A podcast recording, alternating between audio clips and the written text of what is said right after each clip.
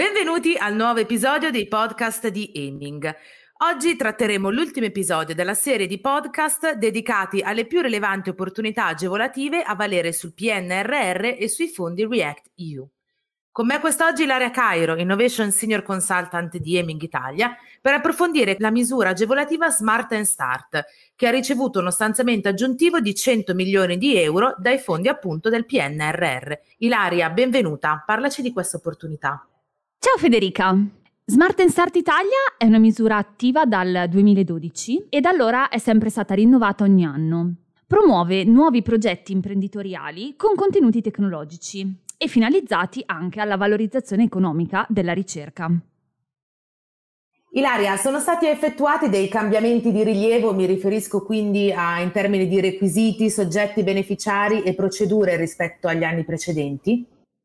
Assolutamente nessun cambiamento. Il Mise, eh, con la circolare del 4 maggio, si è limitato a stanziare 100 milioni extra provenienti dal PNRR, con la finalità di offrire ulteriore sostegno alle imprese a prevalenza femminile. Quali sono i soggetti che possono inoltrare la domanda? Smart Start Italia si rivolge alle start-up innovative, alle persone fisiche che intendono costituire una startup innovativa e alle imprese straniere che si impegnano a istituire almeno una sede nel territorio italiano. Ilaria, quali sono i requisiti di accesso previsti per le start-up innovative? Le start-up innovative devono essere costituite da non più di 60 mesi, di piccola dimensione e ubicate sul suolo nazionale. Non possono accedere le imprese di produzione di prodotti agricoli, di estrazione del carbone e anche quelle imprese che hanno ricevuto e poi non rimborsato gli aiuti individuati quali illegali o incompatibili dalla Commissione. Passiamo ora ad analizzare i progetti ammissibili. Eh, Smart Start finanzia i piani di impresa compresi tra 100.000 e 1,5 milioni di euro. Ilaria, sono previsti altri particolari prerequisiti? Sì, Federica. Tutti i progetti devono essere caratterizzati da un alto contenuto tecnologico e innovativo. Devono mirare allo sviluppo di prodotti, servizi o soluzioni nel campo dell'economia digitale, dell'intelligenza artificiale, della blockchain e Internet of Things. E devono essere anche finalizzati alla valorizzazione dei risultati della ricerca. Smart Start Italia offre agevolazioni sotto forma di finanziamenti agevolati a tasso zero dalla durata massima di 10 anni e a copertura dell'80% delle spese ammissibili, più un servizio di tutoraggio fino a 15.000 euro gestito dall'ente gestore. Quali sono, Ilaria, se ci sono, altre premialità aggiuntive?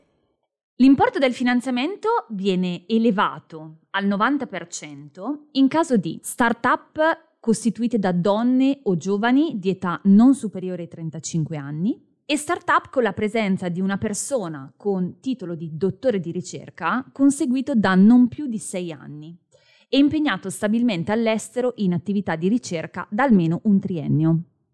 Ilaria, quali sono invece le ipotesi in cui è possibile ricevere una parte delle agevolazioni sotto forma di contributo a fondo perduto e in particolare quali novità sono state introdotte dal decreto del Mise datato 24 febbraio del 2022. Fino a pochi mesi fa solo le imprese con sede in una regione del Mezzogiorno o nel cratere sismico del centro Italia potevano richiedere un contributo a fondo perduto pari al 30% dei finanziamenti concessi. In questo modo erano tenute a restituire solo il 70% di quanto ricevuto. Il decreto ministeriale del 24 febbraio ha aggiunto la possibilità di convertire una quota del finanziamento in contributo a fondo perduto. La conversione viene consentita per un importo non superiore al 50% delle somme apportate dai soci o dagli investitori e dentro il limite del 50% dell'agevolazione totale. La possibilità di conversione è però attualmente sospesa perché siamo in attesa della pubblicazione di una circolare attuativa. Ilaria, quali sono le spese che possono essere agevolate da questo bando? Sono agevolabili le immobilizzazioni materiali e immateriali necessarie al progetto, i servizi per la realizzazione di questo progetto, il personale dipendente o diciamo i collaboratori che però siano in possesso di un dottorato di ricerca o di una laurea e che abbiano svolto da almeno tre anni attività di ricerca presso istituti di ricerca sia in Italia che all'estero, e poi il capitale circolante, quale per esempio le materie prime, i servizi generali, nel limite però del 20%. L'ultima domanda per te su Smart and Start. Eh, come funziona la procedura di accesso? È possibile presentare la domanda mediante la procedura informatica sul sito di Invitalia. Invitalia poi valuterà le domande in base all'ordine di arrivo, con una fase che si conclude in 60 giorni, compreso anche il colloquio con gli esperti di Invitalia. Ilaria, ti ringrazio per il tuo intervento e do l'appuntamento a tutti al prossimo episodio dei podcast di Aiming. Grazie a voi e a presto! Aiming Further Together